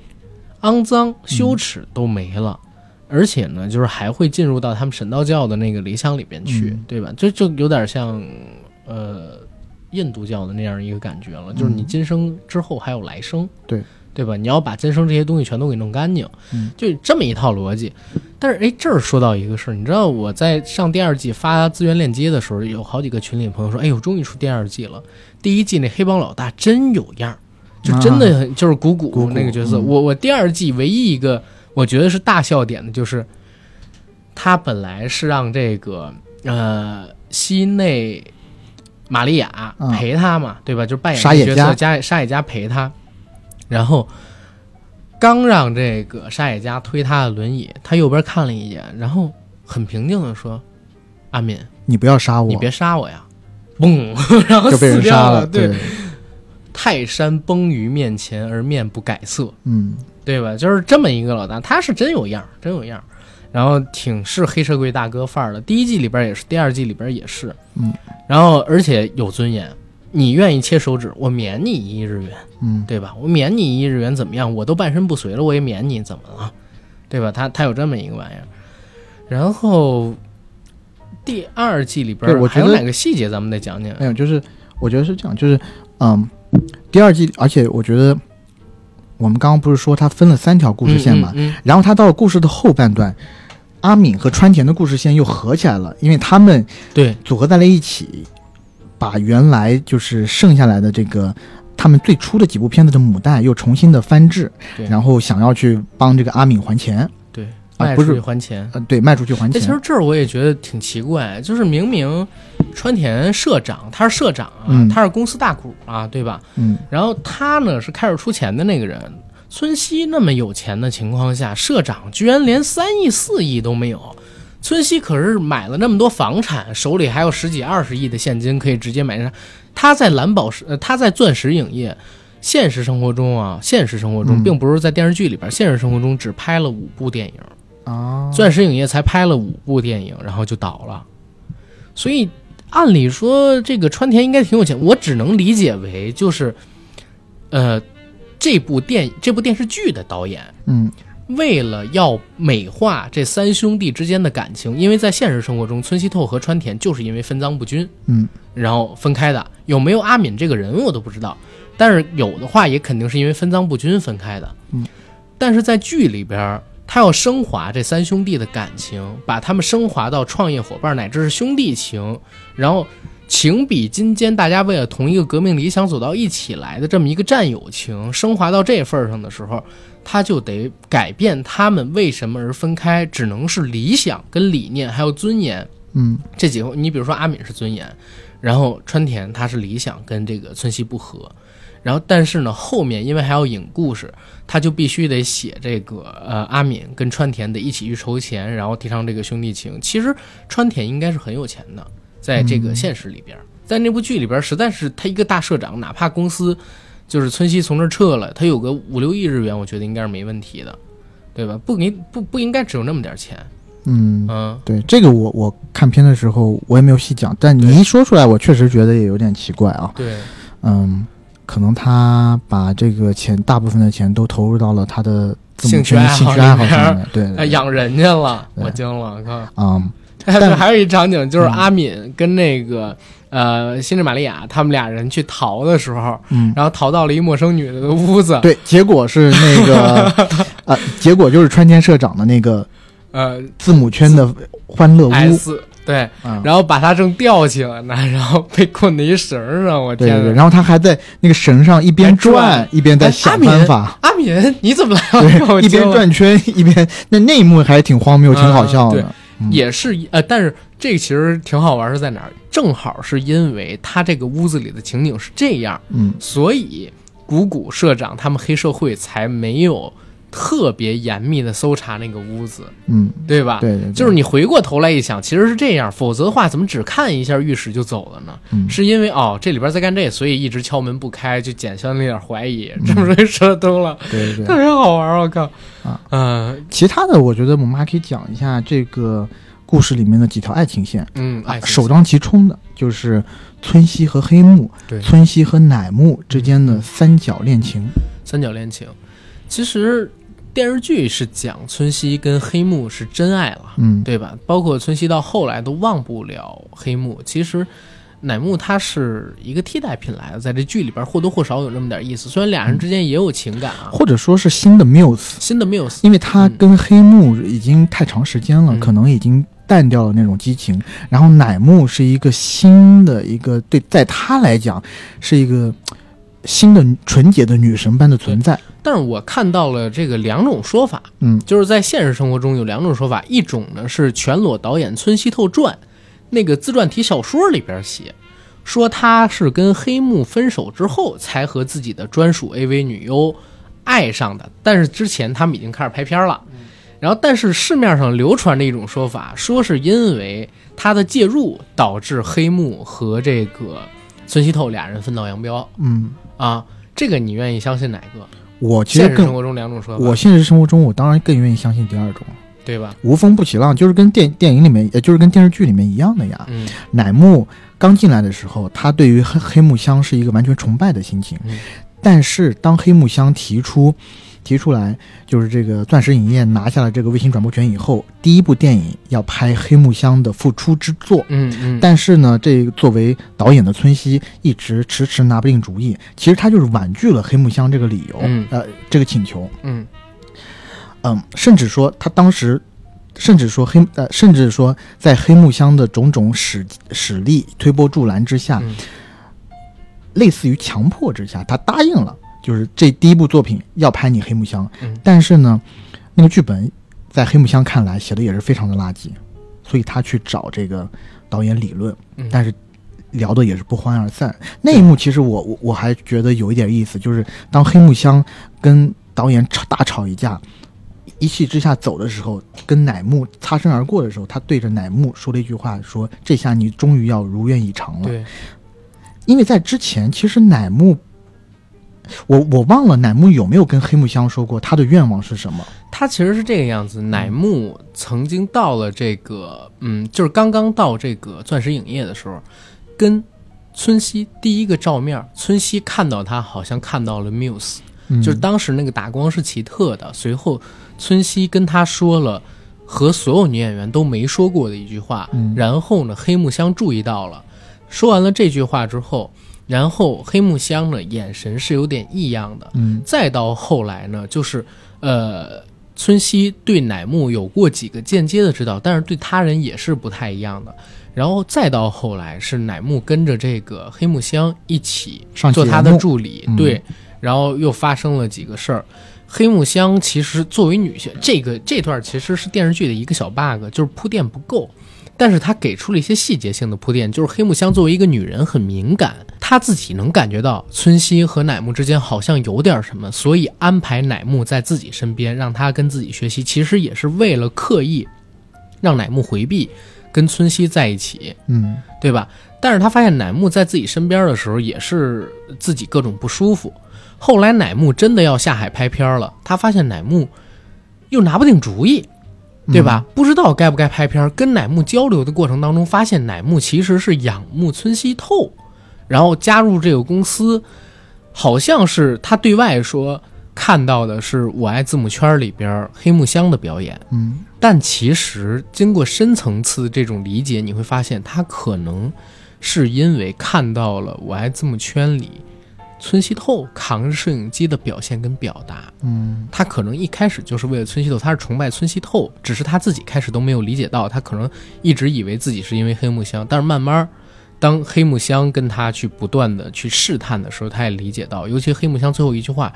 如你所愿了。他上位了，但是这段真的缺少铺垫，你要自己不断的去细品才行。对，因为我看这段的时候，让我不断的想起我自己特别喜欢的一部片子电影，叫《再次出发》（Begin Again）。啊，里面她的女主角当看到她的男朋友，凯拉奈特利，对吧？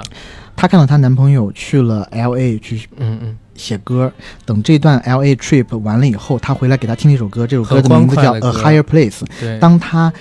听到这首歌里面，首先这首歌非常欢快，然后呢，副歌部分有一句话就是“我谢谢你带我去了一个 Take me to a higher place”。她一听到这句话，眼神一啪，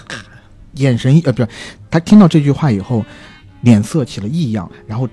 起手就给了男朋友一巴掌，嗯因为她听到这句话就知道哦，男朋友呃，就她的男友变心了，她的男朋友在这一趟 L A trip 里面肯定是受到了某些女生的激发，然后肯定是出轨了，这就是女生的直觉。其实我第一次看《Begin Again》那部电影的时候，我其实没有办法理解他为什么在这边很突兀的给了他一巴掌，嗯，直到我看了好几遍这个电影，到后面我慢慢的理解到，哦，原来他这个词的意境，又体现到他的这个呃，就是就是当这个就是这个女人物的心态，人物的这个，就是女人的直觉的有多么的敏锐。嗯嗯嗯，所以你看，尤其骚当当时挨了那个嘴巴之后，他一瞬间也反应过来了。如果他装着反应不过来还好解释，他一下就反应过来了，这个就有点不好解释了。我是觉得，然后村西透这也是村西透跟乃木他们俩之人之间的这种感情很奇异。但是我自己是认为啊，因为它改编自这个村西透，嗯，他的自传嘛，对吧？当然，这个村西透自传是根据采访来的。我得到一个消息是，八六年的时候，村西透请一个纪实采访文学家采访自己，然后做自己的自传。但是自传写了好几年，等到后来的时候，村西透破产了，不给他寄稿费了。然后那哥们儿又追村西透，然后后来呢，还是帮村西透写书，然后赚来的钱给他抵稿，呃，给他抵稿费，然后等等等等，顺便帮村西透还钱之类的。嗯，所以才有这部书的诞生。那也就是说，这部书在写的时候，村西透人生他还是在经历自己破产边缘的那个时候，乃木真的在跟随他，而且嫁给了他，还跟他生了一个孩子。所以我相信，在村西的故事里边，乃木一定是有被美化的状态的，嗯，对吧？然后我们现在看到这部片子，就是乃木他其实真的是一个 muse 一样的存在，嗯，在这部片子里边，他为了村西可以付出很多啊。对，而且在最后，其实他是挺单纯的。对啊，为了村西投身这个现实级电影，为了村西把自己的人生毁掉，已经烂成了一滩烂泥，去干其他任何工作也不行，哪怕村西走到人生最低谷，去卖小商品，他还是愿意去跟着村西去住一个特别简陋的小的公寓。对对，啊、但是我要说回来，黑木在村西最落魄的时候，对。也想跟着村西。也想跟村西，我就特别羡慕这样的男的，有这么多女的就心甘情愿倒贴他。对乃木呃，黑木找到最落魄时候的村西，还告诉他，嗯。请你把我杀死。对，但是这个杀死是带引号的，假假死。嗯。然后呢，你隔一段时间，我们一个教，我们这也是一个大背景，对，成立一个教，就是在当时日本经济最萧条的时候宗，教盛行，或者说异教邪教盛行，对对。成立这个教是敛财的一个很好的方式。他用就这一小段对话，也概括出了当时的这个奥姆什么的这个那个的，对对对对对吧？嗯就是就是当时的一个大历史背景啊，嗯这个这个具体怎么样我们不说了啊，嗯因为真的太危险了。但反正就是嗯村西透在得知了这么一个对于这一个提议，因为这个提议对于黑木香来说，他其实是牺牲很多的。我相信对于他来说，他能讲出这种话，他就抱定了，就是说我其实真的是已经是对你爱到不行了。其实也不太现实，你不觉得吗？嗯就是真的实现起来也挺难的。没有，这就是我觉得这个实不实现对就算了，但只是说他能表达出说出这个，他能说出这个话，对。你就知道这个女生是特别爱这个男生的。但是村黑木香西还是最后还是得到善终了，嗯，对吧？他带着自己赚到的钱，然后去西班牙留学了，嗯，对吧？然后真实的历史上边，黑木香也确实跳楼了。刚才说九四年他跳楼，然后漫长的复健，复健了之后，然后就隐退了。他跳楼的原因，其实我不知道到底跟这个村西有没有关系。反而日本那边传出的消息说，是因为他不红了，没有人请他上节目，哦没有人关注他了，但是电影呃，但是电视剧里头肯定是直接关系就是村西透，是爱。对对对，村西在就是电视剧里的村西是一个虽然其貌不扬，但是人格魅力，他实在太自信了。嗯太能蛊惑人心了，任何一个在他身边的人都愿意为了他而跟随，对，等等。但是我必须得说啊，这部戏里边有一个让我最难以忍受的事儿，就是奈绪子啊，对和三田村他们俩的感情。对，这个我也刚刚也想 Q 你说呢，这就是一个典型的舔狗舔到最后一无所有的故事。对，嗯，这个故事又好笑，又好气，又心疼。，对，因为有几个在限制级影片界的创举，嗯，有一个吧，就是发生在三田村身上。因为三田村呢，大家都知道，呃，他最开始做的是场务，对他也没有下海拍片的经验。对，但是呢，因为当时村西透他们要大量的拍片去赚钱，以去筹集资金的时候呢，嗯演员配给没有那么充足，这时候呢就让三田村顶上。那三田村当时还是个厨，对吧？对对，他跟奈绪子的这场戏嗯接吻完了以后，刚奈绪子刚刚要把他的胖子脱下的时候，嗯嗯，他就火箭发射了，就很快，奈绪子没有闪，然后就是幸福爆炸在了奈绪子的脸上。对，这时候就有了之后限制级影片中的一个惯常用的做法，也是那一个画面给了村西透老师一个 inspire 嗯，一个 inspire 啊对，他之后绝佳的 idea，对一个一个非常好的 idea，就是之后在现实级电影中我们经常看到的，甚至现在在一些譬如说 P 站之类的网网站上，它有一个专门的分类表，就是叫那一个分类，叫什么呢？叫 F 开头的一个词，F 开头一个词，但是呃，我们能说吗？就是还是不说了。啊，反正就是啊对对对，YS 啊，但是台湾的一个说唱厂牌叫这个名字。这个说唱厂牌里面的歌手有蛋宝啦 啊，然后李英宏啊。这个说唱厂这个说唱厂牌的老板叫迪拉胖啊，大家可以去网站上搜一下这个说唱厂牌叫什么啊，大家就知道这两个字是什么字了。对对，啊我我我真的惊了，然后 对，但是这个动作嗯确实是很多男生看了会有反应，会觉得很兴奋的这么一个动作，是的嗯是的，但很多女生会很反感啊。很反感，啊嗯，还好我从来不做这种事儿。然后说回来，刚才我们看到的这段感情，其实这段感情埋的线很早，嗯第一季里就有了。第一季里，当三田第一次看到奈绪子的时候，其实他就有心动，因为奈绪子出场太早了，甚至我觉得在第一集第第一季的第一二集里边，他戏份比黑木香都多。嗯，对，因为对吧她是拍《暴力劫车》甲子园的女主角，没错是那个女导游。所以在第一季、第二季里边，他都出现了，而且戏味儿很重。然后三田一直作为一个屌丝，默默的喜爱着他，但是他其实一直看不上三田。嗯，当然对吧了，三田长那样我也看不上。但是我很喜欢三田演员，他另外一部戏叫《侠饭》，叫《侠饭》，很好看，我就不给你剧透了，嗯是做菜的一个做日料的那么一个戏，啊一个呃日本大厨，然后长得特别像黑帮，然后跟一个日本屌丝住在一起，用自己做的菜治愈这个男屌丝，就是这个男屌丝是三田。哎呦，啊啊，叫《侠饭》，可以你去看看，也不长，好像也就十一、十二集吧。这个日剧啊，那他他挺适合去做这个男屌丝这个。在那里边，他就是纯屌丝，他吃酱油泡饭，然后生活在社会底层，住的房间就基本上十一二平吧，这个大小，那是日本御宅族比较常租的一个空间大小房间了。不过在这部戏里边，他其实有几次机会和呃奈绪子有肌肤之亲。但是你能明显看到前几次，不管是第一季还是第二季，奈绪子对于三田他都是一个很看不上的态度，直到奈绪子避税的那三千万被分析花掉，然后看到奈绪子生活过得很拮据，一点钱都没有的三天，依旧还无微不至的关怀着他，保护着他，甚至把自己的积蓄给到奈绪子。奈绪子终于对他动情了，嗯。两个人展开了一段，在我看来可能是二零二一年最动人的日剧的男女之间的台词。嗯，对，男女之间啊，我说的是嗯嗯，啊这确实是最动人的，因为最近两年好像有很多这个就是耽美向的这个啊日剧，那个就不算在男女里边了。嗯嗯但真的，他俩那段台词是挺打动人的。正当我后面以为奈绪子怎么也得投桃报李，真正对，这个也是我所吃惊的一部分，对？吧？我昨天晚上看到那一幕的时候，我整个人惊了。嗯，我说奈绪子，你可真演了一出好戏呀、三千万拿到手以后啊，啊，你又找到了下家，找金龟婿。然后干了这档这档事儿，你这不就是网上说的石动燃具吗？不过他还算厚道了，他把钱给了那个嗯呃，就是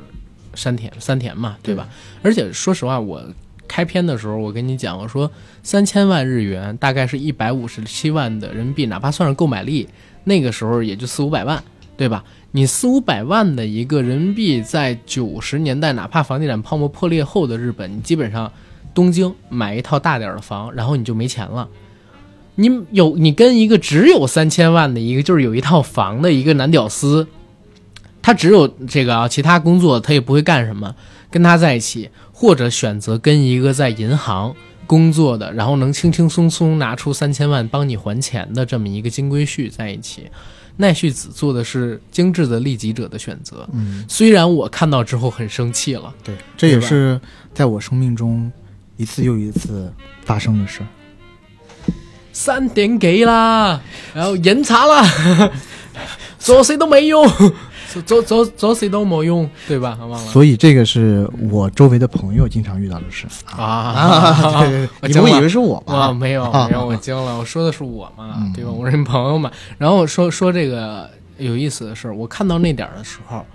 开始我还看就是三田真的就是很男人嘛，对对吧？啊，你这样也对，这样容易让我死心。对，然后本来这个橄榄球很壮的橄榄球还说、你这么说话太不负责任，太伤人了，橄榄球不要动，这样容易让我死心。对那对对，而且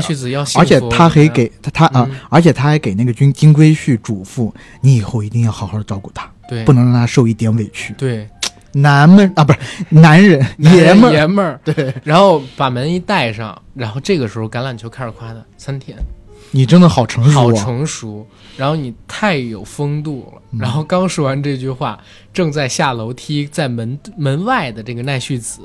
就听到里边撕心裂肺的哭喊难得斯卡，凭什么不选我？按怎么样的道理都应该选我吧？奈绪子，你太过分。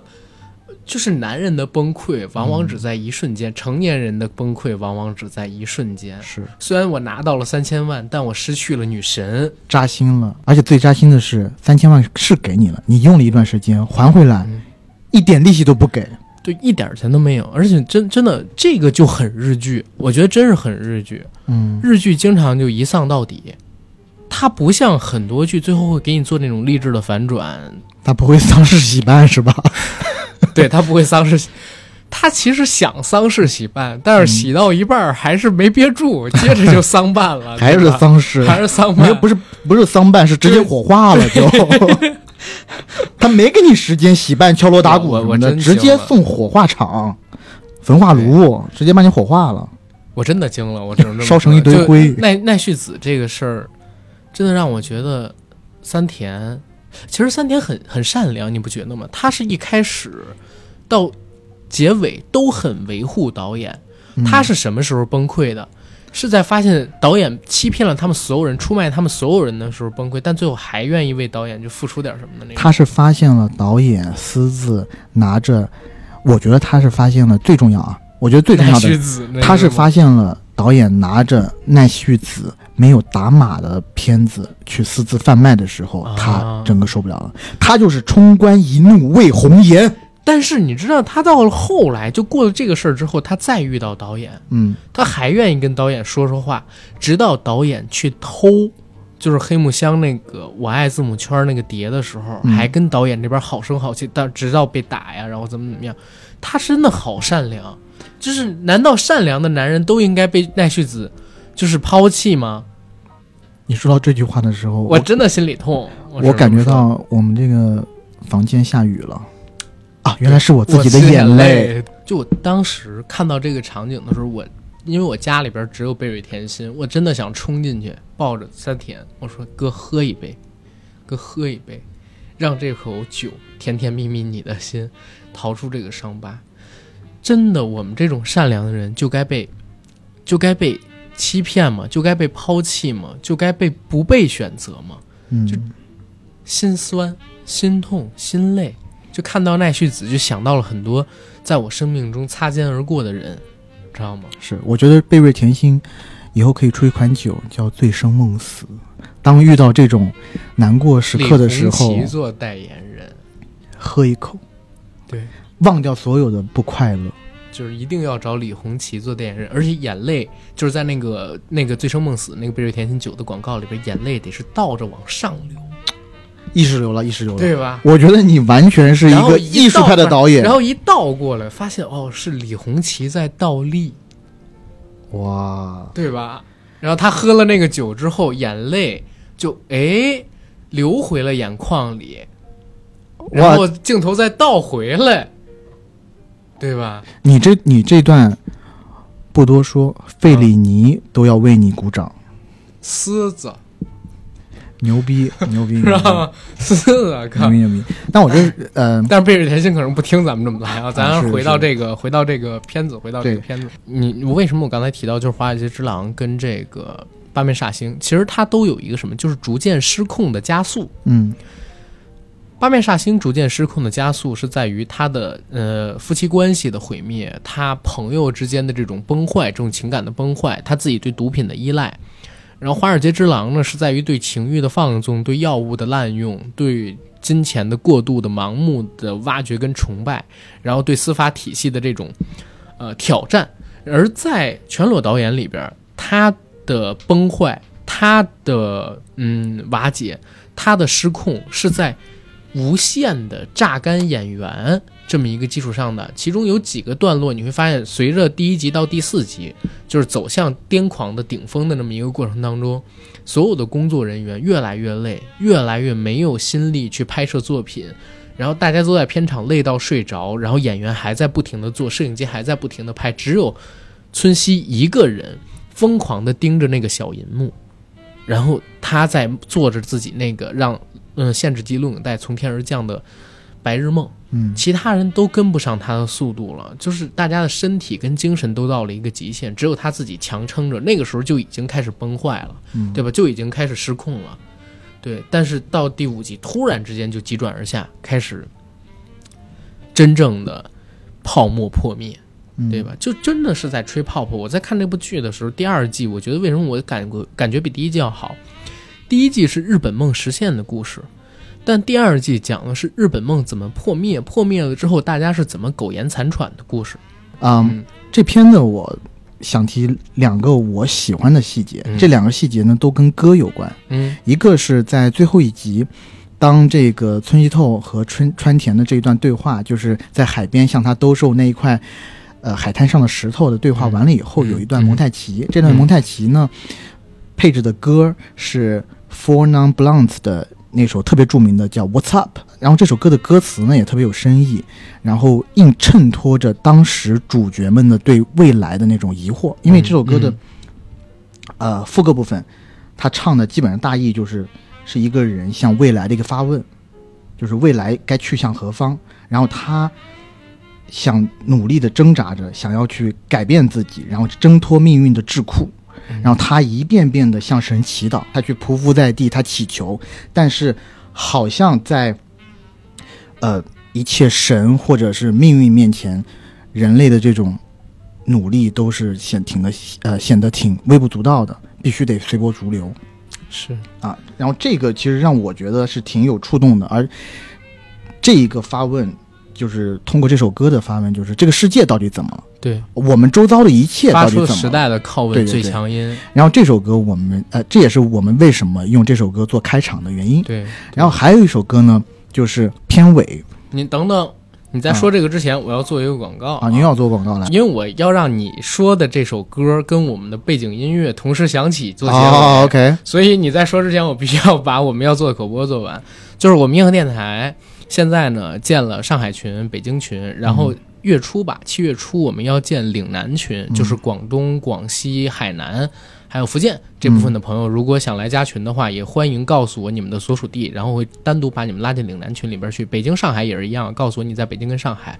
如果暂时不属于这几个地儿的，可以先加到我们硬核的十一班里边去。加进去之后呢，等待你们所属的省市单独建群的机会啊，然后我们会举办一些线下的活动，你说观影团也好，你说聚餐也好，你说桌游也好，然后我们每个群里边会选一个群主，嗯，帮大家管理各个城市呃的一些线下的活动，我我们也欢迎大家去面基。嗯啊，所以大家如果还有没加我们硬核班长微信群的，请加我们的公众号“硬核班长”啊，然后获取我们群管理员的信息就好了。然后再有一个事儿，呃，我们硬核电台现在招到了一个金主爸爸，叫贝瑞甜心，啊，是知名的国酒品牌。然后他灌了我们二十期的节目，所以最近这二十期里边，我们在片头和片尾都必须要做一下，嗯，贝瑞甜心的口播。然后我们硬核电台也有一个专属的购买链接，这个购买链接你点击文稿，因为我每期节目都会写详细的时间轴啊，如果你在你所收听的平台上边看不到，那是因为你所收听的平台，要不然是时间轴经常审核不通过，要不然就是没有时间轴这个功能。但是在大平台和公众号上边都有时间轴，几分几秒我们说了什么，这上面都有注明的。然后你要不然可以在时间轴里边去找购买链接，要不然可以在我们的公众号的阅读原文里边去寻找购买链接，都可以拿到贝瑞甜心的市场最低价，比罗森、比多点、比便利蜂都要便宜。然后也是我们的合作伙伴，所以大家加油！如果有想喝酒想送人的，欢迎去买点尝试尝试。这是清酒日式的甜口味儿，欢迎大家晚上小酌一杯。然后你说结尾的那首歌，我想要说的第二点呢，就是这部片子的曲片尾曲，嗯，是他用的是鲍勃迪伦非常经典的一首歌，叫《像一块滚石一样》（Like a Rolling Stone）。然后这首歌的歌词呢，大家可以之后找来看，它其实特别贴合村西透这个人的生活，因为他一开始这个时候我就开始放，啊，你就开始放，因为他一开始讲的就是一个人，就是曾几何时你忧郁富足、衣着光鲜，嗯。然后你，但是到了副歌部分的时候，你会发现，这首歌里面所吟唱的这个人，他的生活起到了一个极大的转变，起到了一个什么样的转变呢？就是之前他是高谈阔论的，他的头颅永远是高昂的，嗯他永远是，呃，耻笑着别人，然后毫不掩饰自己的优越感。但是现在，他已经三餐不济，嗯衣食无着，为寻生计，迫不得已四处奔波。对，然后他最后有有有个发问，就是 How does it feel？这滋味如何？To be without home，你洁身独行，找不到回家的方向。Like a complete unknown，like a rolling stone，完全没有人知道你颠沛流离，犹如一块滚石一样。嗯，然后这时候，就像村西透导演说的那句名言一样，人生就是一场不断取悦他人的游戏。嗯，Are